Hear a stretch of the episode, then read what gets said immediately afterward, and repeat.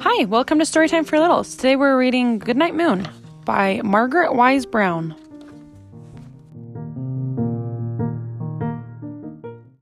In the great green room, there was a telephone and a red balloon and a picture of the cow jumping over the moon. And there were three little bears sitting on chairs, and two little kittens and a pair of mittens, and a little toy house and a young mouse and a comb and a brush and a bowl, bowl full of mush, and a quiet old lady who was whispering, Hush. Good night, room.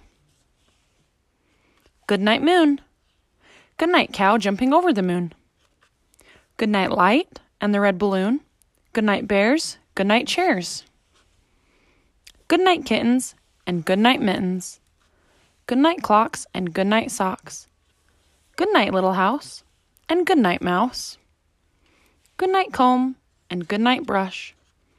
Good night, nobody. Good night, mush.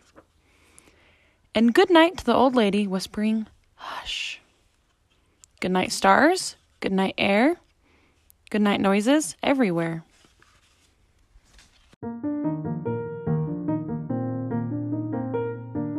This was a very special story for me because I was given this book um, when I was just a little girl.